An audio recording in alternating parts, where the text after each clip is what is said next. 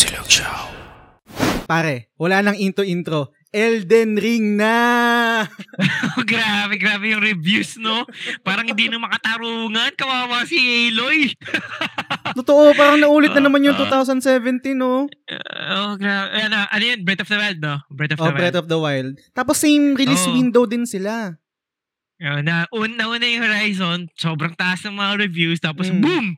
Biglang Zelda. masterpiece. Eto, biglang ano rin, Elden Ring. Parang ano, no? Si- siguro pre, kung ano, kung ni-release yung Horizon last Mm. year, malamang Game of the Year yun, no? totoo, Grabe, totoo. no? Sana, sana hindi sila, siguro sinasabi ng Guerrilla Games na sana hindi na, ano, sana hindi na delay.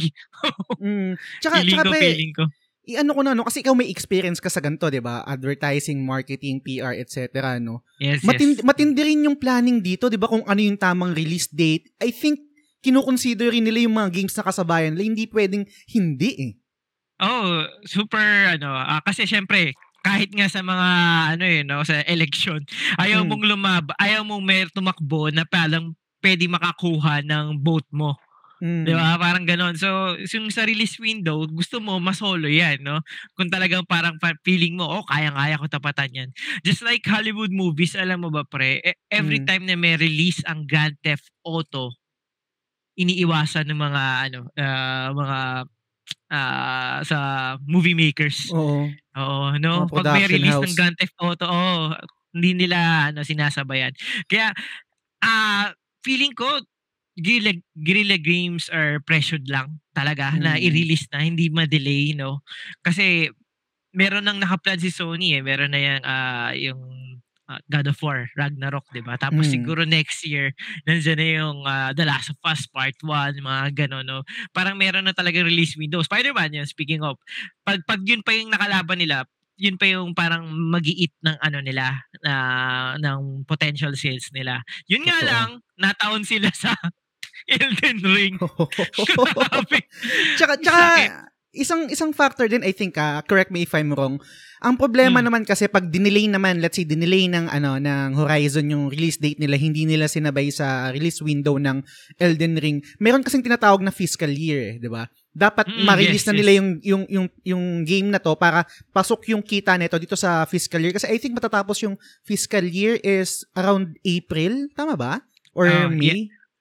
Pa- alam ko parang ganun. Hindi lang ako Mm. sobrang eksakto, pero sobrang tama ka doon. Kasi may mga budget din yan eh. So Mm. yung mga allotted budgets for that quarter or for that year, doon mo lang dapat magastos yon Ay, dapat nagastos mo na yon Pag Oo. hindi mo nagastos yon malilipat siya sa iba. So, hindi Mm. na siya makakount dun sa ano.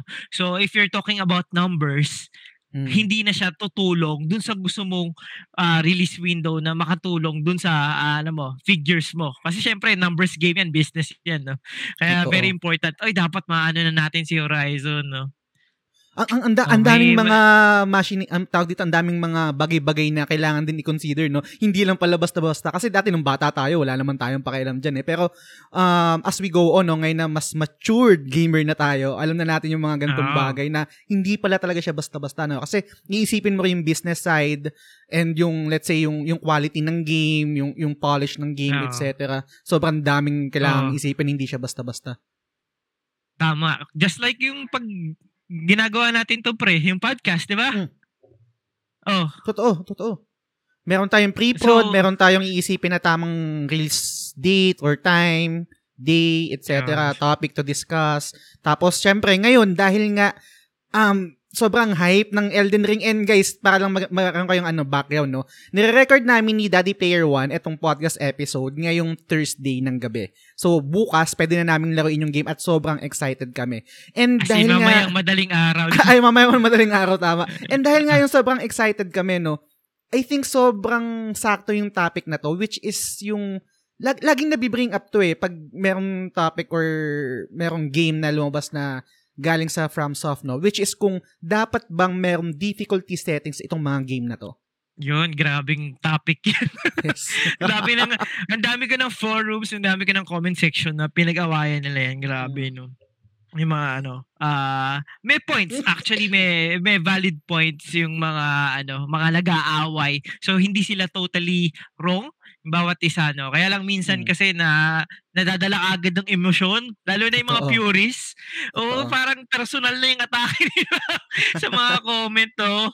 Yun. Totoo, totoo. Sobrang excited ako na pag-usapan natin yan kasi marami tayong mahihimay tungkol sa sa topic na yan. No? Pero bago ko makalimutan pare, wala akong hinandang jump off topic dito pero gusto ko nang rektahan na ang The Game Silog Show ay under ng Anchor. So yung podcast host ko. Yun. And kayo guys, kung gusto rin nyo gumawa ng podcast, no, I highly suggest na ah, Anchor yung gamitin nyo. Sobrang daling gamitin at ang importante, libre. So kung gusto nyo gumawa ng podcast, any niche, kung anong gusto nyo gawin, kahit anong topic, I highly suggest Anchor.fm. Yun. Solid, solid, solid Mm, yan. solid. Ikaw, pre, kasi Mm. la- alam naman natin, no, based on your live streams, makagit good ka din eh.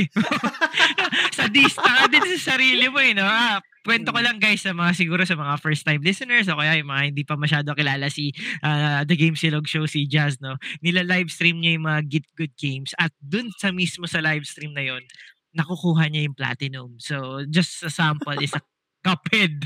No, Yun, no? napakahirap, napaka-cute na tignan, pero sobrang hirap niya, guys. Hindi siya biro-biro talaga. At, pre, in terms of difficulty level, kamusta Mm. ba yung Cuphead for you? Yung, yung Cuphead, sobrang hirap niya. I think siya yung pinaka mahirap na, na platinum ko ah, na, Yun, no? na nakuha, no? Um, though, meron kasing mga factors na kailangang i-consi- i-consider kahit na mahirap yung Cuphead na as is, mahirap talaga siya. Which is yung quick retry. Um, Mm. nung nung nung grinadean ko tong tong Cuphead no, medyo mababa siya compared sa Sekiro kasi yung Sekiro although um tawag dito, although yung Cuphead talaga mas I think mas mahirap siya na platinum trophy compared sa sa Sekiro. Ang problema kasi sa Sekiro, yung wala siyang quick retry eh. Um, unlike sa sa ano, Maglalabas ka pa, tatakbo ka pa papunta doon sa boss. Pwede ka pa may daanan na kalaban, mama- mabawasan pa yung buhay mo doon. Diba? Totoo. Kasi Oo. kasi nakakatulong yung quick retry sa Cuphead in terms of ah, ano ba yung tawag dito sa, sa basketball yung pag biglang habol ka momentum. Yun. Momentum. Ah, oh, yung moment pa. Yung momentum kasi pag naglalaro ako ng Cuphead kahit mamatay ako niyan, merong yung pag quick retry ko, alam ko andun pa rin ako sa rush. Unlike sa sa Sekiro or sa ibang Dark Souls na nalaro no, let's say Demon Souls um etc. no, Bloodborne. Is nawa, dahil merong kahit sab- sabihin mo na segundo lang yan na bago mo kalabanin ulit yung boss, nagme-mellow down ka eh. Nawawala yung init mo sa katawan para i-try ulit na patayin yung boss eh. Unlike sa Cuphead, nandun ka palagi sa, para kang naka-rage mode palagi, para kang na, naka-activate yung, yung ano mo, yung tawag dito, yung momentum mo, etc. Kaya, I think, kahit sobrang mas mahirap yung Cuphead, at least for me, mas nadali, mas madali siya in terms of um, mabilis mo siyang mauulit. So, yun yung malaking ng- difference niya. Ang ganda na sinabi mong momentum, no? Kasi parang tama nga. Sa totoo lang, guys, sa lahat ng mga nalaro laro kong Get Good Games, eh, ano eh, ang laking bagay ng reflexes mo. Minsan kasi, sa sobrang bilis ng mga pangyayari, yung utak mo rin hindi na ganun kabilis. Pero yung kamay mo, kung paulit-ulit mo siyang nilalaro, kusa nang gumagalaw, kusa nang nagda-dodge. Kaya yung momentum na sinasabi mo minsan, kung medyo nawala yung kamay mo doon sa controller, may iba kang ginawa, minsan hindi na siya ganun ka bilis mag-react pag merong Mm. ginawang move yung kalaban, no? Kaya ang ganda. Pero pre, no, before natin pag ah, usapan talaga kung dapat bang may easy mode yung mga type ng games. Pero Mm. parang feeling ko dapat kwentuhan muna nila ay natin sila ng background natin sa mga ganyan. Kasi baka mamaya, sabi ng sabi ng may easy mode to, hindi naman nakapaglaro to ng ah, Get Good Games. No? Pare, tanongin na kita, Sige. ano ba yung mga nalaro mo na very memorable sa'yo na Get Good Games? Siguro una, um, Dark Souls 2. Pero, eto ah, alam ko yun yung ano, yun yung sinasabi nila na ang tawag dito, bastard child ng Dark Souls. Kasi di ba hindi si hindi si Miyazaki yung nag-direct Oh, di ba? Pero yun yung una kong isip pa ako laruin yan eh. Yun yung Oo. una kong Get Good Games and shoutout kay Jotunheimer Digital Gaming PH. Sa Yan. kanya ako nag-rent sa kanya noong 2014. So yun yung una kong dark yun yung una kong Dark Soul. Pero ang ang ang problema dun pre, hindi ako nahirapan sa kanya, quote unquote nahirapan sa kanya kasi nag quote unquote easy mode ako which is nag-mage ako, yung sorcerer ba yun or magic type na build. Kasi mamaya, mamaya mag-deep dive tayo dito kasi usap, usapang difficulty, no? Um, mas Hmm. madali kasi yung mga Git Good games or parang design siya na mas madali kapag nag-magic build ka. So, hindi ako ganun nahirapan Ah. sa Dark Souls 2 kasi meron ako yung parang ah, homing arrow or homing soul something na yung ganyan yung build ko tapos merong items na pampabilis ng casting, etc. So, hindi ganun ka laki yung parang yung struggle ko sa Dark Souls 2. Ang mas nahirapan ako, eh, which is yung kinukonsider ko na parang first ko talaga na, na, na git good, no, is yung Bloodborne. Kasi, Oo. um, medyo, medyo mahaba rin, no? Be- bear with me. Um, y- yung, yung sige Bloodborne, lang. yung Bloodborne pare, I can say na tatlo or apat na beses ko siyang sinubukan. Una, um, binili ko yung game ng standard, okay? So, Ah. nilaro ko siya, namatay ako dun sa wolf, yung sa unang stage. yung unang-una. Sabi ko, okay, Wala pa naman kasing damit nun, masyado, Oo. no? wala pa, Oo. nakakamay ka lang. Tapos, Oo, oo. hindi ko alam yung gagawin ko. And sabi ko, ayoko, ayoko na ito. N- Hindi ko lalaroin to. Tapos, um, nakarinig ako ng mga reviews, mga opinion ng ibang gamers na, okay yan, itry mo lang yan, pag nag-click na yan, tuloy-tuloy ka na dyan. So, second attempt, um, sinubukan ko ulit, hindi pa rin talaga nag-work. Pero yung yung third try, nagkaroon na, naging free kasi kasi siya sa sa PlayStation Plus. So sinubukan Yes, ko ulit siyang collection. laruin doon, oh, collection. Um sinubukan ko ulit siyang laruin doon, hindi pa rin talaga nag-work, pre. Ngayon sabi ko, um, pag nag-analyze kasi ako ng game, alam ko na maganda to, pero hindi lang talaga siya nagkiklik sa akin. Kumbaga, never ako magsasabi na, um, talagang objectively na, na, na eh, pangit na ito eh. Hindi.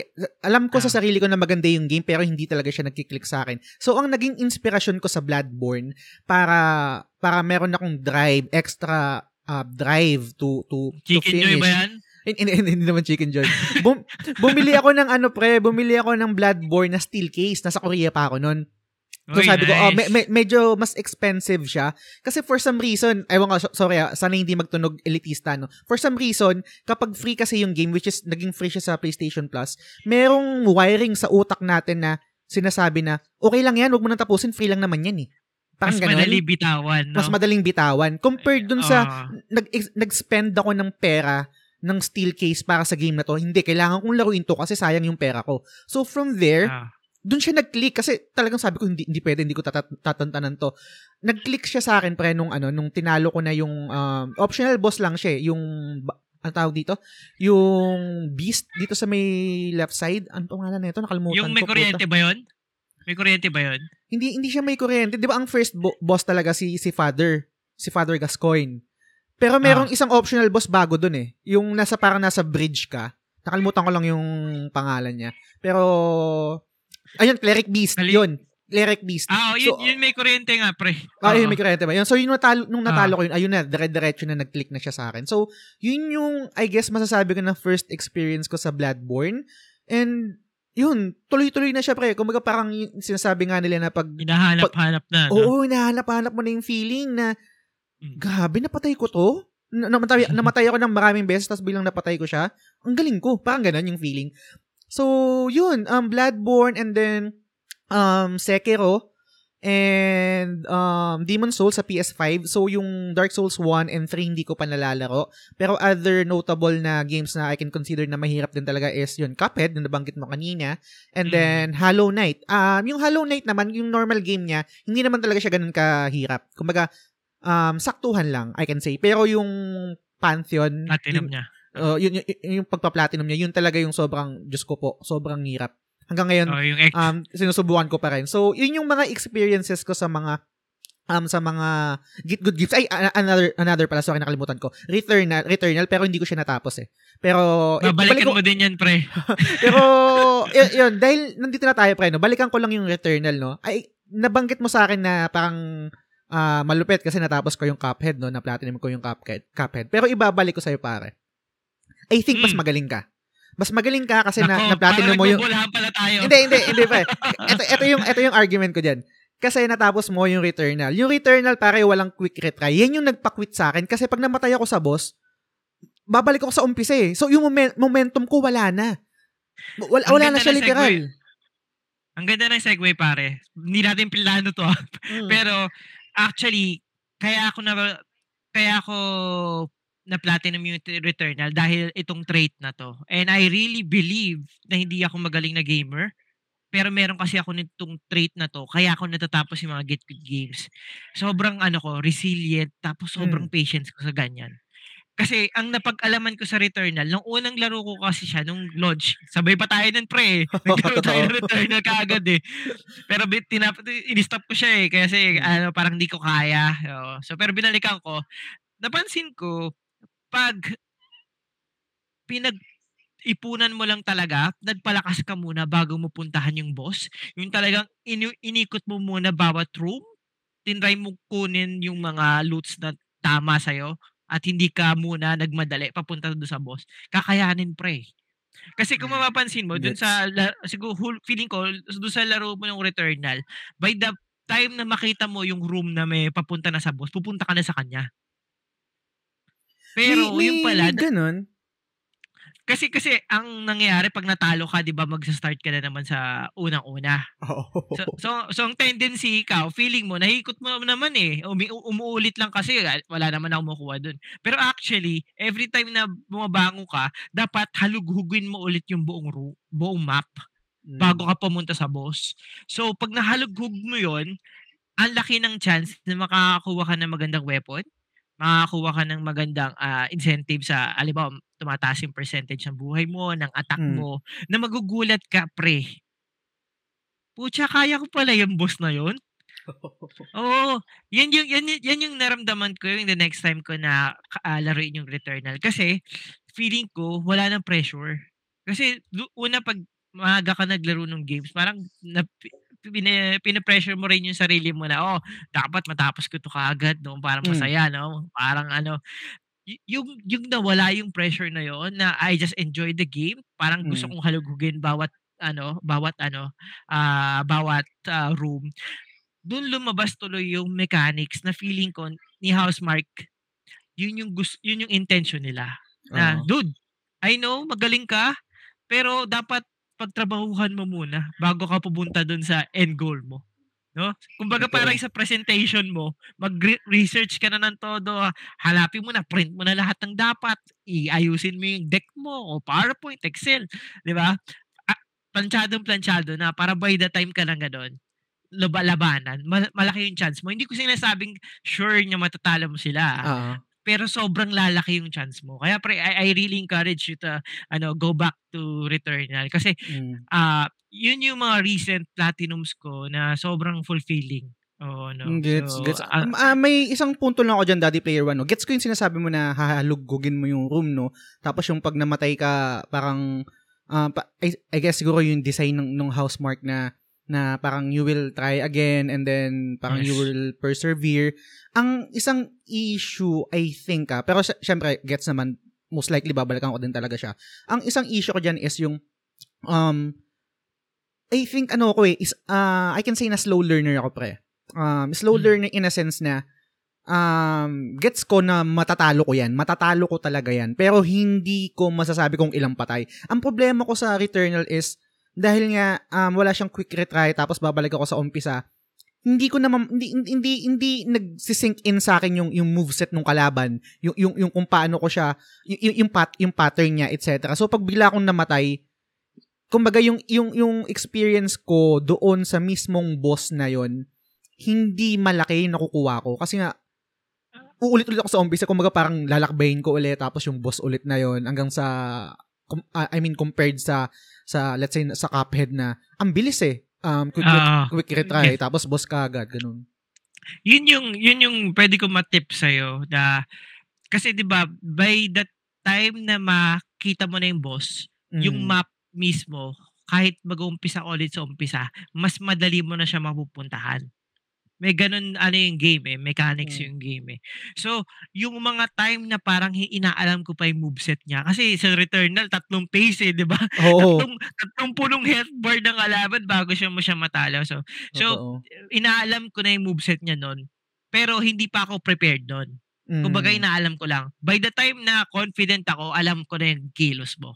Doon Ah. ako maghahalughog ng buong map Mm, at gets. magpapalakas. Para by the time na malakas na ako, to, kabisado na kita, handa na ako sa'yo. Lagot ka Mm. sa akin. Ganon, Gets, ganon gets. pare. Na sobrang, actually yung Returnal, kahawig na kahawig ng Sifu. Mm. Oo, yung Sifu talaga. Ah, pero unlike other Get Good games na ano, na para talagang merong nagpapa-level up ka, o mga gano'n, Oo. parang meron ka naka nakikitang nakukuhang perks. Hindi, hindi gano'n si Sifu eh. Ikaw talaga, ma-masterin mo kung paano ka gumalaw ikaw. Parang kung fu na Mm. the more you repeat, the more you repeat, the more mo talaga ma ah, kahit paulit-ulit yung move mo, Mm. pero ma-perfect at mape-perfect mo rin yun at kayang-kaya mo na matalo yung mga kalaban. Pero dapat pag-aralan mo talaga. Hindi mo siya makukuha pre ng isang ano, ng isang upuan. Mm. Just like any discipline ng martial arts. Kailangan Totoo. mo talagang bigyan ng oras, bigyan ng ano, ah, bi disiplina na parang dapat ganito ako, dapat ganito. Stick to the game plan, dapat kalmado, mga gano'n. Mm. Ang galing ang galing nga eh. Do'n ako bilib na bilib sa Get Good game na yun na ano, parang na na yung expe real life experience mo as a kunyari nagma-martial arts ka o kung ano man discipline ang ginagawa mo 'no, parang naa-apply siya talaga dun sa game. Gano'n gano'n din yung ginagawa mo in real life. Kaya Totoo. lupit nung Sifu. Naalala ko yung ano ah, ay sige, sige, sige, pa ikaw muna. Oo, i-paspasan ko na lang din kasi Mm. nag-aano tayo ng mga background nung Get Good games. Yun, Mm. feeling ko nga talaga sobrang dinadaan ko lang sa sipag lahat. And I really feel na yung mga Soulsborne games, puwede mo siya madaan sa sipag kasi puwede Hmm. kang magpalakas eh, 'di ba? Puwede kang magpa-level up para mas malakas na yung chance mo matalo yung mga kalaban like ano, Dark Souls 1, 2, 3, ah, Bloodborne, pero Se Sekiro. Sa Sekiro kasi kailangan mo munang matalo Mm. yung boss para magka mag-level up ka, 'di ba? So, so so fix na fix yung level mo dun sa ilang boss yung matalo mo. Kaya talagang parang sobrang level yung playing field.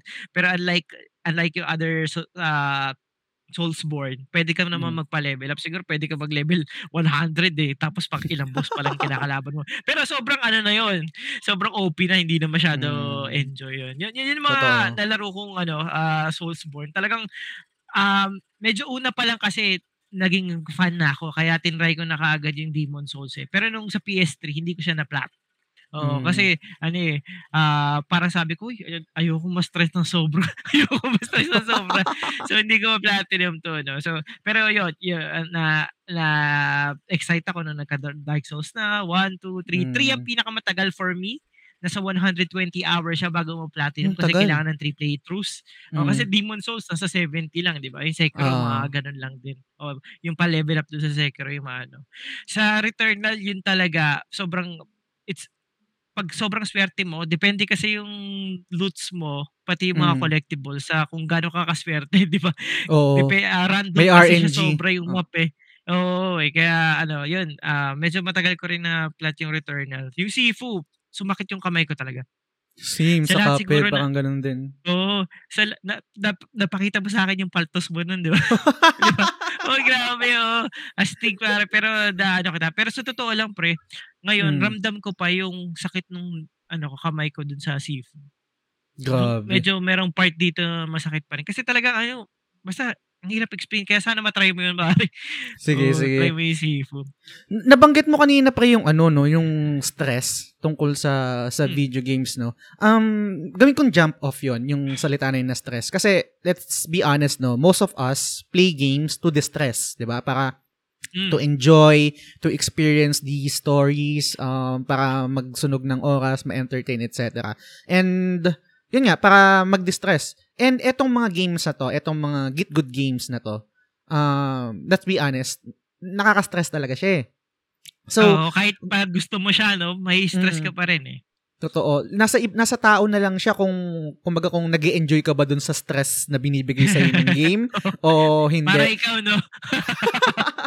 so, gagawin ko siyang question, no? Dahil nandito nga tayo sa topic ng kung dapat bang may easy mode tong or may difficulty settings tong mga games na to. Unahan mo na pare. Ikaw ba sa tingin mo? Dahil eto, nabanggit mo kanina na Elden Ring, no? Nabanggit natin Elden Ring sobrang tataas ng scores. We, we- uh, some reviewers say na parang game of the decade, etc., 'di ba? So, Oo, grabe dahil gan- no. dahil ganto siya, dahil design siya na maging mahirap, kahit game of the decade siya, most likely hindi siya lalaruin ng karamihan eh. Hindi siya lalaruin Yes. talaga dahil nga sobrang natatakot na ma-stress lang ako diyan, mamamatay lang ako diyan, etc. So, using that argument, using that premise, no, sa tingin mo ba, dapat may difficulty settings itong mga games na to? Lalo na game of, quote, quote unquote, game of the decade para mas ma-experience ng nakararami? Uh, basically, ang sagot ko naman dyan talaga, uh, tong mga type of Miyazaki games na to, hmm. no, is no. Hindi siya dapat magkaroon ng easy mode. Kasi, okay. kaya siya sumikat, kaya siya nakilala, kaya siya nabigyan ng pansin, kaya siya nabigyan ng ilang sequel at ano at ang dami-daming klaseng iteration dahil yung charm niya na mahirap siya. And hmm. meron palang market for that type of game.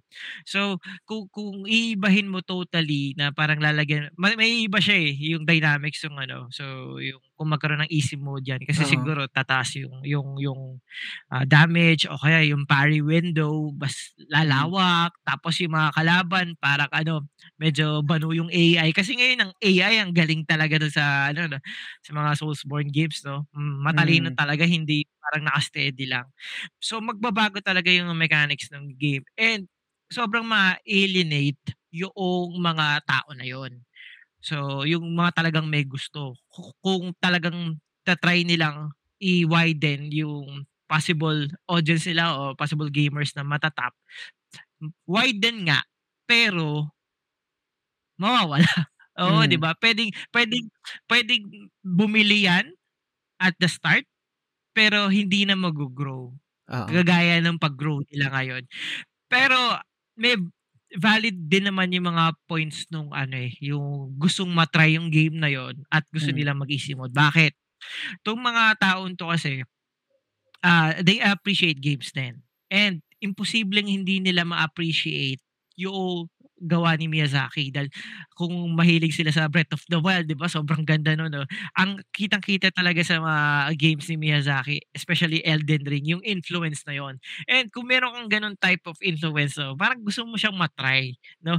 Pero ang naghihinder kasi sa kanila is that difficulty, eh, no? Totoo. Difficulty to learn, to get good. Kasi this type of game, sabi mo nga kanina, eh, get good games. Talagang sa una, banu ka talaga. Mm. Banu ka, tapos mapapansin mo, kada patay mo, kada talo ka ng kalaban, kada ikot mo dun sa dungeon na yon, gumagaling ka pa onti-onti. Pero, in order to get good, it takes time. Mm. Time that hindi lahat makaka-afford no? Hindi naman lahat ng gamers meron uh, can really stay late at night tapos maglaro, no? Ang dami diyan talaga na nagtatrabaho tapos pwedeng 1 hour 30 minutes to 1 hour lang o kaya 2 hours max na siguro yun, no? Yung time nila maglaro ng video games. And yung 2 hours na yun, pra, hindi siya parang enough to yes. get good talaga. Mm. No? Kasi, kung mag-aalad ka ng time mo do sa ano, sa oras na dalawang oras na yon mag-get good pa. Parang feeling mo, yung time na yun, hindi ka pa gagaling. Kasi ang chance niyan, bitin yung oras mo, medyo hindi ma, ma sabi mo nga momentum eh, di ba? Uh-huh. Mawawala ka rin sa momentum mo pagpapatigil-tigil ka dyan. Kasi tendency pag gubaling ka, oh ready na ako sa boss, talunin ko na yung boss na yan, di ba? Mm. So hindi nila ma-afford yun. Kaya, kaya hindi, hindi rin talaga kahit sorry, sorry, kahit gaano kaganda yung game, kung hindi rin talaga nila kaya, hindi sila nagkakaroon ng motivation na, sige nga, try ko na to. Kasi wala nang tatalo sila eh. Siyempre, ano rin, yung confidence level din ng mga taong yun. Uh-huh. Pwede mo ba, di ba? At parang, ako, ayoko na yung game na yan, pangit. Yung iba, bitter, pangit ka agad, no? Mm. So, uh, yung mga type ng uh, Miyazaki games, Soulsborne na yan, feeling ko intact, walang easy mode. Pero meron namang games kung talagang naghahanap kayo ng challenge eh. Like uh, case in point, yung Horizon ngayon na mm. recently release si Forbidden West. Ang dami niyang difficulty options. Merong story, merong easy, merong normal, merong hard, may ultra hard. And kitang-kita mo talaga yung difference ng ano, story talagang yun yung parang talagang story lang talaga yung habol mo. So ilang ilang pana sa kalaban, talo na. Tapos kasi sa kung maaalala mo sa Horizon, 'di ba? Very important that you uh targetin mo talaga yung specific part ng ano ng dinosaur o yung part ng mech Mm. nung robot, no? Para para very strategic yung pagpana mo, mga ganon, para mahirapan siya ganon. So doon sa story mode, kahit saan ka pa pumana, basta tumama siya, talo na, matatalo mo. Sa ultra Totoo. hard, hindi. Kung talagang hindi mo talaga sukatin, talo ka. Tapos, ilang ano lang sa'yo, talo ka na. And yun yung mga type ng games, kasi syempre, Sony uh, published din siya, developed ah, si Sony. Gusto talaga nila to a wider audience makater. Pero ang maganda naman kasi doon sa mga games na yon, ang nagdadala sa kanya, it's not the gameplay itself. It's the story. Mm. 'di ba? Eh yung mga Soulsborne, ikaw ba pare natatandaan mo yung kwento ng Bloodborne? Hindi. Nanonood ako kay Vati Vidya para maintindihan ko. Explain, 'di ba? Mm. It's more of the gameplay talaga. Kaya Totoo. kung iibahin mo yung gameplay, hindi na 'yon, hindi na game 'yun ng Mm. ano, talagang gusto ng marami. Pero yung Horizon, kahit pa ibahin mo 'yan, may easy mode, may hard mode, yung story, yung habol ng tao, yung character ni Aloy, talagang yung ah, tapos siguro secondary yung gameplay, yung graphics, 'di ba? Sobrang lupit. Kaya Totoo. yun, yun for me, na para parang yung easy mode talaga, meron siyang pinipilian. Pero wag natin ipilit dun sa game na binuhay siya, ginawa siya, nabuhay yung genre na Mm. Git Good or Souls-like dahil dun sa type of game na yun. Yun. yun. Gets, gets. Ikaw pre, ano bang ano, opinion mo dyan? Actually, agree ako sa'yo sa, sa lahat ng sinabi mo. Ang isang issue kasi dito, no, i- i- insert ko rin tong, tong topic na to, no. Kasi, ah meron din tayong mga kapwa gamers na, let's say, um, differently able. Yan, sabihin natin na ganyan, no. Yun ba yung politika, yun ba yung tamang term doon? Um, kahit, ano, tawag dito, ah kahit may easy mode, considered as hard mode pa rin sa kanila yon Kasi nga, meron silang dip, ano, um, kapansanan, let's say, ganun, no? Pero, ang issue kasi dito, dun sa mga nababasa ko sa Twitter, sa mga game journalist, or sa mga forums, no, nako-conflate kasi yung difficulty settings, tsaka yung accessibility. Para sa akin, ha. Kasi, difficulty settings, I think, separate siya dun sa sinasabi na accessibility. Ah, medyo mahaba to, no? So, difficulty settings yun yung meron kang option na easy, normal, hard, um, ultra hard.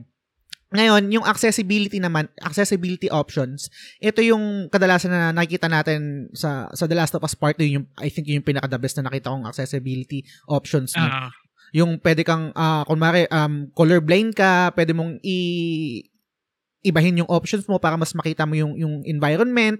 Um, pwede mo siyang ang ang dami, ang daming configuration dun sa game para mas mapadali sa para dun sa mga kapwa natin gamer na differently abled nga. So, ang issue naman dito, pag pag yun ang binibigay ng argument ng mga game journalists or ng mga advocate ng mga ng mga kapwa gamers natin na ganito, no, is pag nilagyan ng accessibility option kasi itong mga game na to, merong maglalaro sa utak natin na etong ta- I mean, let's be honest, no? Pag, nilag- pag nilagay yung option dyan, ma, ano yan eh, ma-exploit yan eh. Na, ga- hindi naman Yes. ako differently abled, pero gagamitin ko yung accessibility option para mas mapadali yung game ko. Para mas Ah. mapadali yung Elden Ring. So, dun, doon nagka-clash yung, yung, yung both sides eh, na parang, oo, gets ko, dapat talaga magkaroon ng accessibility options, yung mga game para dun sa mga kapwa nating gamers na may kapansanan. Pero sa kabilang banda, pag nilagay mo kasi yun, may exploit na yun eh. Hindi na siya collective experience kasi meron ng notion sa utak mo na ay baka nata- baka natapos na to gumamit ng accessibility option. yes. Wa- wa- ah. one, one, one point ang naisip ko dyan na solution is pag gumamit ng accessibility option, wala ka dapat trophy. Wala kang platinum, Oo. ganyan, etc. Mag- Ma- madi-disable yon. Y- y- yun yung isang, yun lang yung isa kong um, punto or parang I think solution para dun sa mga tao na gusto talaga ng accessibility or parang yung same feeling na na parang natapos talaga natin tong game na hindi gumagamit nung option na yon. Kasi kay, kay Miyazaki na rin ang galing eh. Ito yung quote niya galing sa isang interview niya. Sabi niya, I feel like our, approach to these games, not just Elden Ring, is to design them to encourage the player to overcome adversity.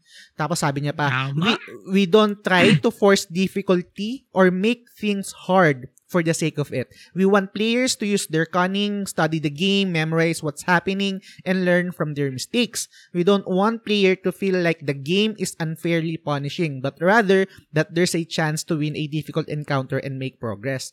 So, medyo tricky yung ano, medyo tricky yung yung argumento na yun ngayon sa sa mga forums, sa mga sa Twitter threads, etc. no kasi gusto natin eh. I mean, gusto natin na ma-experience din ng nakakarami pero hindi ito yun eh. I can say na not all games are for everyone. Parang eto la eto nabigay ko na to na ano na analogy pre no. I, I'm not sure kung mag-agree ka and I'm not sure kung mag-agree yung mga nakikinig sa atin no. Um pagpupunta ako sa Enchanted Kingdom. Shoutout sa inyo guys. Yun, no? May Pagpupun- ka-date ka doon, pare. Siguro. Tapos bibili ka ng hotdog na. Kakain ka yung hotdog. Anyway, so pag pupunta ako ng Enchanted Kingdom, pag gusto ko ng thrill, gusto ko ng yung parang ah, malupet na ride, sasakay ako ng roller coaster or shuttle kung ano man yung Space shuttle. space shuttle yung version sa EK, no? Hindi, hindi, pag nahirapan ako doon sa, sa space shuttle yun, sabi ko, ala, ang, hindi ko pala to kaya. Hindi ako mag hindi ako magdi-demand doon sa gumawa ng EK na pabagalin niyo po yung space shuttle. Ang gagaw ang gagawin ko, sasakay ako ng carousel. Kasi doon ko Ah. kaya, doon ko kaya. Ay, alam ko may yung stand ko, yung analogy ko medyo parang high horse or parang medyo elitista, no? Pero ganun kasi talaga, guys, eh. I mean, hindi mo pwedeng, gaya ng sabi mo kanina, hindi natin pwede kasing i-force sa mga game developers na lagyan to ng difficulty settings kasi hindi nag-work sa atin. 'Di ba? Kumbaga parang kung kung Yes. hindi siya nag-work sa atin, hindi sa atin yung hindi para sa atin yung game. Laruin natin yung iba. Meron merong mga games kaya na nabanggit mo Horizon, yun. May difficulty settings Ah. yun. So yun, yun, yun yung perfect na game para sa I think. Naisip ko lang din sa nabanggit mo. Ang Ganda ng mga Mm. points mo, pare. K- kaya rin kasi feeling ko sumika talaga or parang nakita yung charm nung type of game ni Miyazaki. Kasi nagkakaroon ng bragging rights. Nata- Hmm. Natapos ko to eh.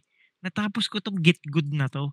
So Mm. in a way, parang yung mga tao na nakatapos, purist din naman eh. Tinapos ko yan. Wala, walang easy-easy mode, wala kung anong modifiers. Pinagpaguran ko, ginugulan ko ng time, gumaling ako, tinalo Mm. ko. So, ganun yung feeling nila. So, pag, may, pag merong mga hindi nakatapos, ah, di mo natapos ah. Parang may, may ganong, may ganong ano sila. So, by the time na, if ever, lagyan ng easy mode yan, o kaya lagyan ng modifiers o accessibility option, mawawala na yun kasi. Hindi mo automatically na sinasabi na, ah, ah, natapos ko yung ah, Soulsborne game na yan. Meron lagi ka, ano, sa, naglalaro sa utak mo, "Uy, baka nag-accessibility option ka naman. Meron ka Ah. pang kailangang i-justify. No? Totoo. instead of just oh natapos ko yan natapos Automatic yan. respect eh, no? Secret- Respect. Hashtag Oo, respect. di ba sa totoo lang sa totoo lang wag na tayo mag ano maglokohan dito no pag, Mm. pag nakatapos ka ng mga games na yan feeling mo gamer ka no parang may creds ka Mm. kumbaga sa cred, mga gangsta no nakulong ka na no? Mm. parang gan- hindi kasi kaya naman feeling mo nagkaka-cred ka dahil ikaw pinagpaguran mo yun eh yes. pi- pinilit mong matapos. So, kung, kung sino-sino lang pala yung taong pwedeng tumapos dahil may easy mode, parang ma- mawawala yung value. Mm. Mawawala ng Totoo. value, di ba? Oo, kaya parang ano, siguro yun din yung pinakaayaw. And ako, naiintindihan ko yung point na talagang sana malaro din nila, mga ganun. Pero, ang ganda nung analogy mo na yun yung roller coaster eh. Kailangan mo Mm. lang kakayanin, guys. Kailangan nyo lang kayanin. Para sama-sama tayong kinaya. Hindi Mm. yung parang ang nag-adjust yung developer, no?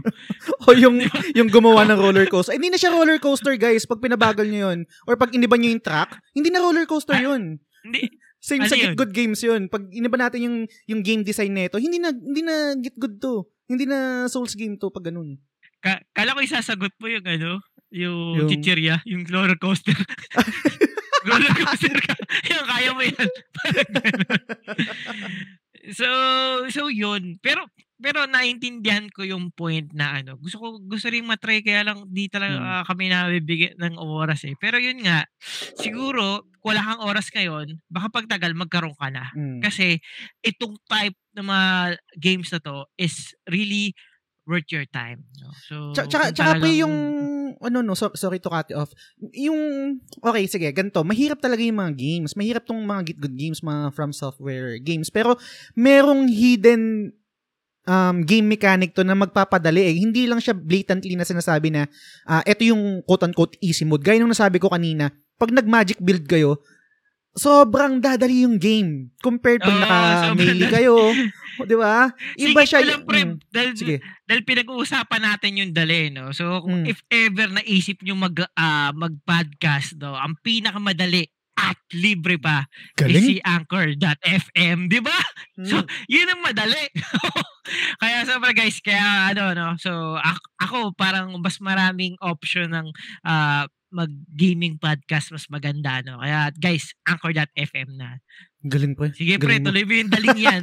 yung magic build na yan. Ayun. So, may, merong, merong mga mechanics ng mga Git Good games na hindi siya sinasabi na easy mode eh. Hindi talaga siya sinasabi. Pero, literal na dumadali yung games. Katulad ng sinasabi ko na, um, yun, magic build. Dadali talaga yung games noon. Literal talaga. Sobrang dali compared pag naka-melee ka.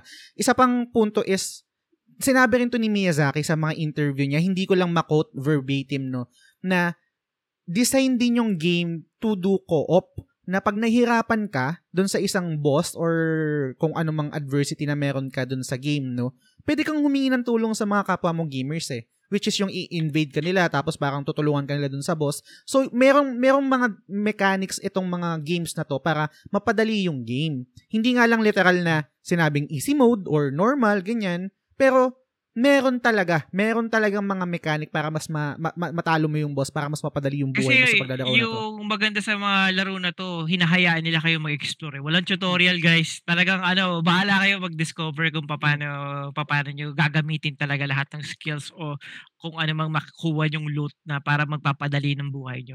And Totoo. in fairness sa'yo pare, napanood ko yung live, mga live stream mo ng Demon Souls. Hindi ka magic build. Ako pa ba? Hindi, joke lang. oh. Ayan na, lumalabas na yung ano. Bragging yabang. Hindi, joke lang. Eh, okay Joke lang yan. Deserve mo. Pero Mm. ano, ah, ang tawag dito, doon lang ako medyo, sabihin ko na, medyo napipikon ako Mm. pag merong mga taong nagsabi na, "Ah, ang dali lang yan. Dali lang Mm. yan. Tapos biglang makita ko yung build nila, naka-magic build pare. Oo. Talagang dadali yan. Pucha, na, ang layo-layo yung sa kalaban eh. Di ba? Tapos, karamihan pa ng mga boss weak sa sa Magic. Oo. Oo. Diba? Medyo, ah, ayoko lang talaga makipag, ano eh, pero pag, ano, ng pet peeve ko pare, pag nakakita ko Mm. sa comment section, parang minamaliit yung mga, dali-dali yung ano, tapos biglang Mm. makita ko yung post, putya, naka magic build. Mm. gigil, gigil, gigil. Gigil. Pa- Parang kasi pag mayabang na ano Mm. ka eh, no? May pagyayabang ba to? Okay lang Mm. magyabang kung ano eh, may, Hindi, tsa- may, may kika. Tsaka sa, pag nagganon kasi, pag inumpisan kasi ng yabang, kumaga parang lisensya yun natin para mag-clapback na, totoo ba? Totoo ba talaga? na Oo, madali sa'yo yan? totoo ba? Pero pre, Oo. na, na, na, na, nabanggit mo yan, no, yung sinasabi na, yung, yung yabang, no, tapos biglang magic build pala. Alam ko, parang wala naman tayo dala, talaga, talaga dapat pakay kasi, I mean, hindi naman naapektuhan yung experience natin. Pero dun sa konteksto or sa premise na nagyabang tapos nag-magic build pala, anong anong anong opinion mo naman na nagyabang natapos yung ah, natapos yung game nagyabang pero na, na nalaman mo gumamit pala ng mga glitch Yung mga cheese. Oh, yung mga cheese. Yung, ay, yung mga- cheese pala. Sorry, hindi pala glitch. Mga cheese dun sa mga... Kasi guys, yung mga games to, yung mga bosses dito sa mga Dark Souls, meron talaga mga cheese eh. Machi-cheese mo talaga sila eh. Sa YouTube, opi- isang search mo lang makita mo na eh. Oo. Anong opinion mo naman sa mga ganun? Ah, pare, ah, parang nasa nature na ng tao yan, no? So, parang eh, yabang. Eh, nakikita naman yan in the long run eh. 'Di ba? So, tayong mga nakikinood, nakikipakinig sa mga salita niya, sa mga chat niya, sa mga comment niya, gano'n. Okay, sige, abang tayo. Pero ano, ah, dadating ang araw, 'di ba? Sila rin ang mag-aano ng hukay nila. Yung mga mayayabang na yan. Oh, I really believe yung mga ganun. Kaya hindi mo na, kaya hindi ka na kailangan mag-clap back, no? Mm, totoo. May Pero, pero, na lang sa back nila. pero gets naman eh. I mean, um, you do you, 'di ba? Parang whatever floats your boat. Pero Ah. yun lang, kumbaga parang yung yung premise kasi is nagyabang eh. Yun yung gets ko yung Oo, sinasabi mo eh. yung gigil mo eh. Wag wag ka- wag na wag na kasi magyabang pag pag ganung mga bagay-bagay, 'di ba? Parang Hindi, may, Par- may respeto na natapos mo eh. Kahit sabihin nating magic build yan, hindi naman dun ganun kadali eh. oo, mahirap Pero pa pag rin. sinabi pero, mo, pag sinabi mo kasi, ang dali-dali yun. Kaya, kaya. Ay, maano ako eh. nakaka-trigger eh, no? Well, eh, sabihin ko na, talaga ka, Mm. nati-trigger ako pag ano, Mm. parang si- sinasabi nila yung mga good, good games, ang dali-dali. Mm, Oo, ay, nati-trigger ako. totoo. Ah, wala, lumabas tuloy. Sobrang, parang ngayon ko lang, ngayon lang kita nakitang ganyan. Na, tsaka narinig na ganyan, no? Sobrang Gina G ka. Eh, totoo pare. Ikaw ba Mm, pare, pag naka, ano, ng mga nagyayabang, ah, Mm. pare, sabi pa, sobrang simple lang yan. Ang ganun. Mm. Pa- Parang kayang-kaya ko yan. ah. ano. Nag, nagagalit din ako. Nat, nati, nati, natitrigger din, din talaga ako. Pero, yun nga, sabi ko kanina kasi, what, what, ah, parang you do you, whatever floats your boat. Parang, ganun lang din yung sinasabi ko. Kasi, syempre, um, matanda na ako eh. Matanda na, I mean, adult na tayo, er- ah, early 30s, etc. No? Parang, hindi, hindi, mahirap siyang i-control, pero, kailangan nating masterin yung art of not Zen. giving, oh, yung zen, not giving a fuck, parang ganyan. Oo. Pero pero sa kabilang banda pre, Oo. ito ah, kasi nandiyan tayo sa usapan na ganyan. Be- before, before ah, hindi ngayon na kasi ngayon gets ko na eh. Dahil ang dami ko nung nalaro na games. Ito yung ito yung premise no. Nung una, nung parang humihingi ako ng mga advice, let's say, pa- paano talunin to ganyan ganyan. Sobrang hirap nito no. Kunwari, example, sobrang hirap ni ano no ni ni ah, ni Flame Lurker no, sobrang hirap no. Tapos may magko-comment na Di pre, madali lang yan. Actually, mas mahirap pa nga si gantong boss eh. Nung una, natitrigger ako nun. Nung, nung una, nung una. Pero ngayon, hindi na kasi gets ko na parang, iba eh. Kung, Kung yung tanong mo yan.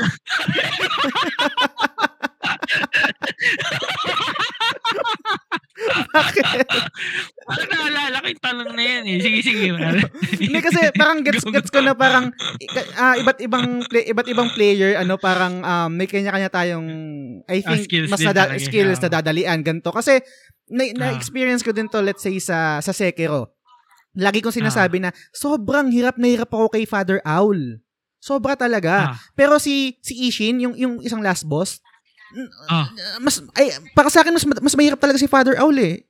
Pero sabi nila naman ng iba, ang dali lang yan, mas mahirap to. I mean, yung parang nagkakaroon kayo ng Ako debate or discussion. Oh, Oh, kay oo. Ishin ka, oh, gets ko mahirap siya, Hmm. pero ewan ko, kay Father Owl talaga ako mas nahirapan. Yung, yung, yung lugar niya dun kay, ano, kay Lady Butterfly, tanda mo yon Ah. Doon, mas Ah. nahirapan ako doon kaysa doon kay, ano, kay Sword Saint Ishin. Ewan ko.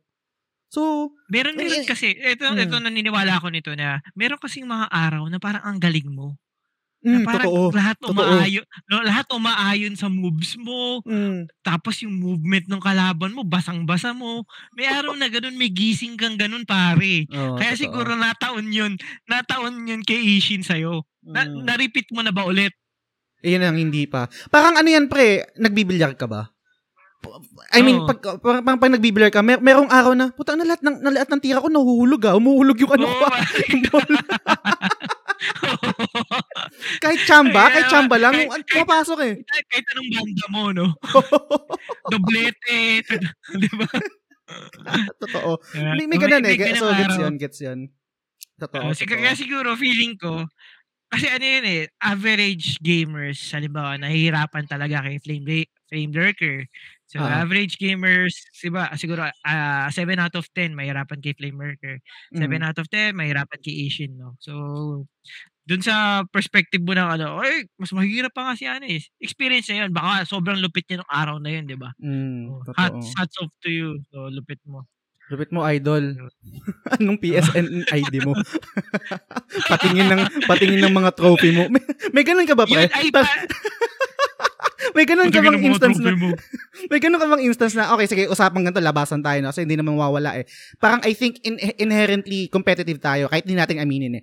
Pag, pag merong nag-angas Ah. sa'yo, gusto mong tignan kung ano yung mga trophy list niya. Ah, hindi na. Kasi, Hindi ano eh, umabot na ako sa ang tagal ko na kasi sa trophy hunting din eh. Mm. Ah, basang-basa ko na rin naman kung sino yung parang talagang titingalain, gagalangin, no. Mm, Pa gets, tapos gets. ano, ako kasi sobrang satisfied na rin ako sa sarili ko eh. Na hindi ko pa kailangan pagmukaan ito yung trophy ko, yung mga gano'n. Kung gusto Oo. mo kong i kung gusto mo kong i-stalk, tignan mo, wala naman. Pero wala sa'kin, hindi ko kailangang patunayan sa'yo na, ah, meron akong K para ano, sa paglalaro. Gets, Pero, gets. ah, ang Eh, ultimate pero pag, dream pa, paano pag ko niyabangan ka? Paano pag niyabangan ka? na ano, Na, ah, ngay ngayon zen na ako eh. Si since nagkaanak ako, kailangan ah, zen na eh. Iba iba pre pag ano, hindi ka na magpapapatol sa gano'n. Oo, totoo, like totoo. pag nagda-drive ka 'no, akala mo eh 'no, pag nagda-drive ka kadalasan mainit ulo mo 'di ba? Pero pag Mm. tagal, halimbawa pag may anak ka na sa diyan, Oo. hindi mo puwedeng pakita yung, ah, ah, ano mo eh, yung init ng ulo mo 'di ba? Siyempre Totoo. gagayahin nila 'yan. The same time, hindi na rin deserve yung ano mo, Energy mo, yung 'no? stress mo, Husa, yung alam mo yung energy mo. husa? Hindi Yung hindi ko alam ba't ako na-trigger kanina, naalala ko na siguro ulit. Baka matagal mo ng tinago yan, matagal mo ng Oo, parang kinimkim. matagal na. Kasi eto, ah, sabihin ko Ah, na, sige. sa group na yun, sa comment siya ng comment, ah, gooders na ba yan? dali, dali. Na na na daling daling-dali siya. Talagang kahit Mm. ibang tao nagpo-post, instead na parang puriin. Yung yung yung nagawa ng isang tao, sasabihin, "Oh, madali lang yan, eh." More of gano'n, parang nagmumukhang gano'n na, Tangina, "It's me, it's me, it's me." may may Tapos may may, may tao talagang ga- sorry, may, may tao talagang ganyan eh, yung mga one-upper, no? Putan na, ba, ba, Nagigigil din ako. Sige, pero ikaw naman, pre. Sa'yo mo na yung galit, mamaya na. Oo, pa pa Alam mo na, salitan. Naalala ko lang. Oo, Pero sige. Mm. Oo, para yun yung sobrang mga entitled. Siguro yun din yung ano, negative effects Oo. na pag focus talaga si Miyazaki doon sa mahili, mahihirap na games na yung mga Mm. nakakatapos, yung mga git-coders ba, Oo. parang masyadong entitled sa kanila na parang parang minamata nila ngayon yung mga short plots o kaya yung mga Mm. simpleng games na parang feeling nila pag yun lang yung mga napaplat mo o yung natatapos mo, hindi ka gamer, hindi ka hardcore Oo. gamer. Kasi Mm. dapat nilalaro mo Sekiro. Oo. Mga ganun. Hindi Elden Ring, mga ganun, di ba pare? Ah, Yun yung mga masasarap kaltukan. Totoo, pre. Kasi, let's be honest na guys. Ito, honest, honest naman din talaga kami simulat sa pool, no? Pero, sobrang fan kami ng mga Git Good games, no? Ng mga gawa ni Miyazaki. Pero, talagang toxic din yung community. Talaga. To- Toxic din Ah. talaga yung, yung community ng Git Good games. Toxic din talaga. Oo. Y- yan yung parang Ang- ang mga, ganda. ano. Ay, sige, oh, Ang ganda na napunta tayo dito sa ang ganda na napunta tayo dito sa part na to kasi yun nga yung Mm. tendency na mangyari pag pag talagang parang alam mo yung mga addict sa Get Good Games, yung Mm. ere. Totoo. Oo, pare, yung ere, yung parang, uy, naplat ko lahat yan eh. Na, naplat mo ba lahat?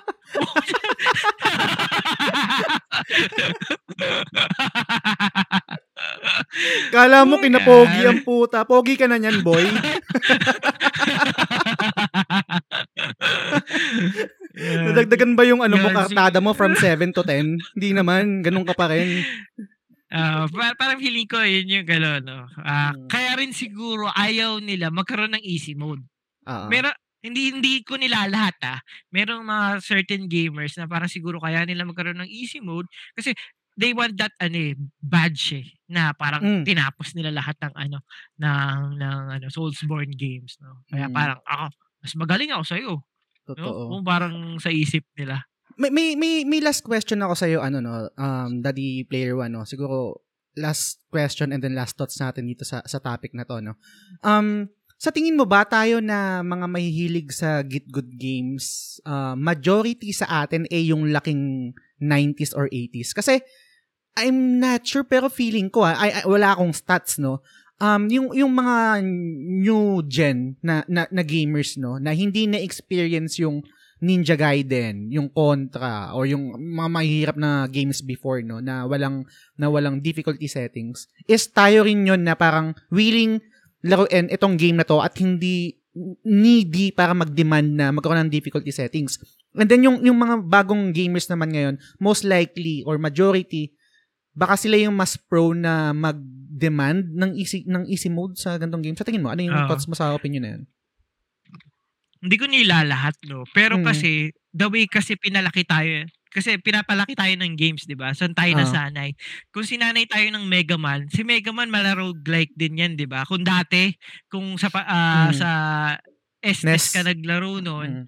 NES or SNES, Mm. ah talagang kailangan mo isa-isahin yung boss. So, pag, nat- pag natapos ka, unless hindi mo natago yung password, may password yun para Oh, yun yung save number. point, di ba? Oo. So, kung wala kang ganun, babalik ka sa una talaga. So, the less na natatalo ka every kalaban mo, ma- Mm. more likely mas malayo yung ano mo. Parang roguelike din, no? Talagang yung yung mga games na ano, sinanay tayo. Na feeling ko yung mga developers ngayon, laking 90s din. Kasi Mm. dun si ganun sila pinalaki. Kasi yung mga batang 90s, hindi naman tayo lumaki ng YouTube, ng Oo. Google. More of di-discover natin mag-isa eh. Totoo, ang hirap kaya. yung- Oo, i-discover natin mag-isa para magawa tong pinakamalakas na weapon, ultima Mm. weapon, no? Talagang Totoo. talagang trial and error na parang binibigyan talaga natin ng oras. Na feeling ko, yun yung nawala dun sa mga ano, sa Mm. PS3 era, no? O, Oo. you know, parang ano, medyo spoon feeding. Hindi pili lang talaga. Mm. Ay, hindi pala PS3 era. Siguro PS2. Kasi PS3 ano eh, doon na lumabas yung Demon Souls eh. Mm, Yung totoo. Tsaka, tsaka pre, siguro, uh, last, last na, no, tapos, um, hingin ko yung last thoughts mo tungkol sa topic natin.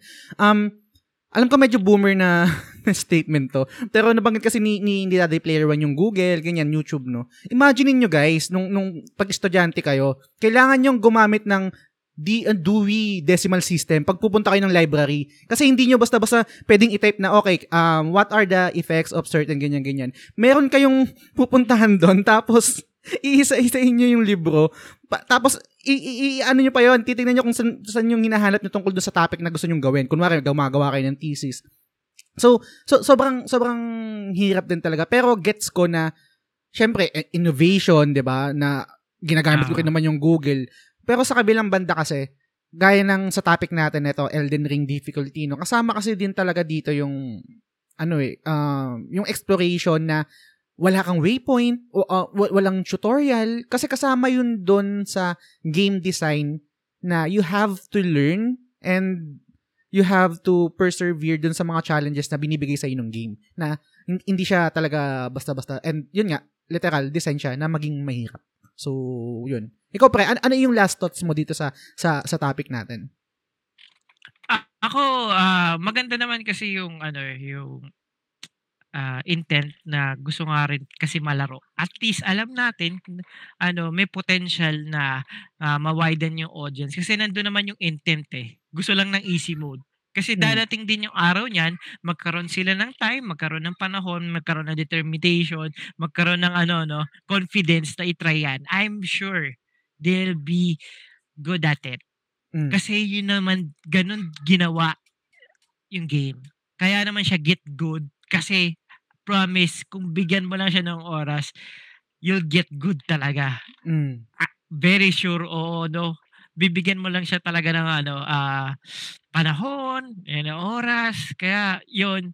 Sana, ano, ah, dumating yung time na, ano, ah, ma-embrace na lang talaga ng mga tao to.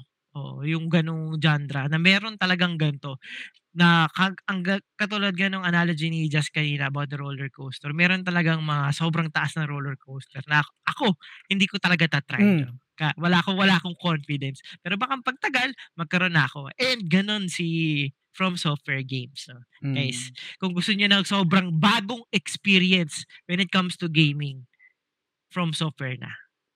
Yun. Totoo. Grabe, sobrang excited na ako. I- i- gusto, ah. ba- baka mag-call in sick ako eh. Pero, Totoo ba? pasok. Hindi, joke lang, Shoutout joke lang. mo na yung boss mo ngayon. Boss, de, joke lang. Boss na yung SL ko. Tsaka, baka matanggal ako sa trabaho. Anyway, sobrang, sobrang saya ng discussion natin, ah, Daddy Player One. Sana kayo guys, nag-enjoy rin kayo. At kung meron kayong feedback, suggestions, anything, um, i-message nyo lang ako, The Game Silog Show or si Daddy Player One. And i-follow nyo na rin yung uh, The Game Silog Show sa, sa Spotify. At kung na-enjoy nyo, sana i-rate nyo. And again, um, gusto ko lang din i-remind kayo na um, malaking tulong sa amin ni Daddy Player One kung sa Spotify Yes. kayo nakikinig. Alam ko meron tayong Please, platform please, please, of reference no Le- ah preference no kunwari um, gusto natin marinig sa sa Apple Podcast gusto natin marinig sa Google ah, Podcast etc Ah, try nyo mag Spotify sobrang laking tulong sa amin yun yung yung yung, yung party na yun na pag sa Spotify kayo nakinig so yun um, makakatulong yun sa pag-grow ng ng content namin ng ng ng ginagawa namin sa sa The Game Silog Show etc. So, yun. ah ikaw, Daddy Player One, any shoutouts, um, events, etc. Ah, shoutout lang sa ano, syempre yung family natin sa ng ah, yung family natin na Rumble Royale no, syempre. Ah, tong Game Silog Show is part of the Rumble Royale Podcast Network no. So, ang daming malulupit na podcasters slash game streamers din talaga dun sa podcast network natin. Nandiyan si Bobong Gamer, yun. si Leia B, si Eric Eruption, si ako si Doggy, no, at marami pang iba, no, kab- ka- kabilang kami doon. And talagang tatanungin namin na malaking tulong o utang na loob dun sa ano no. So pag follow nyo o pag pakinig sa Spotify no, sobrang laking tulong sa amin ni Jazz at ma-improve pa namin lalo tong The Game Silog Show para mas maging entertaining para sa inyo. Sa gusto ko rin din mag-shoutout no sa Game Line no. So recently naging You know? ah, part na tayo ng ano naging ah, kasama na tayo sa Power Up program nila no. Kaya Nice. kung meron man kayong gustong bilhin na ah, gaming peripherals o kaya gaming console o kaya sa ah, mga games sa game line na kayo no. Yun. Yun. Baka naman game line. Game Baka naman. Con- congrats, congrats pare, Yun, congrats sa, sa sa bagong partnership no. And yun, I guess siguro dito na natin tatapusin yung ay hindi last last, last na pala, sorry. Mag-stream kami ni Daddy Player One. Um si Daddy Player One I guess siguro bukas no. Pero iba kasi yung, release nito kasi Monday pa eh. Pero may mga susunod na rin naman siyang stream. Most likely ang mga stream mo 8 PM no, tama ba? Sa, sa, or 7 PM. 8 or 9 eh. Depende sa Mm. pag ano eh, pagkain namin ng alak ko pati ng misis yun. ko. So, uh, ano, i-follow, i-follow nyo siya guys sa Daddy, uh, Daddy Player One no, para makita nyo yung schedule niya kung anong oras niya stream yung Elden Ring. Ako naman, uh, i-stream ko din yung Elden Ring pero mas maaga, around 5 p.m. pagka-out ko ng trabaho. So, dire-diretso yun. And, Bukas, yun, I guess. kaya, ano man ah, ay sa Friday, tama ba? Oh, bukas, oh, Friday. Kaso, lalabas to Monday, so parang hindi, hindi na ano. Pero, tuloy-tuloy yon guys. Um, siguro weekdays. Nandun ka niya kaagad, uh, pare. every, ano, every 5 p.m. tayo mag-stream ng, ng Elden Ring. So, yun. Again, maraming maraming salamat sa sa lahat ng nakinig. Kung mag-feedback kayo, uh, advance thank you na. And kung makikinig kayo sa, sa Spotify, sobrang, sobrang, sobrang, sobrang thank you sa inyo guys. And yun, tapusin ko na yung episode. Sa susunod na episode ulit. Bye! Salamat guys, salamat! Elden Ring na!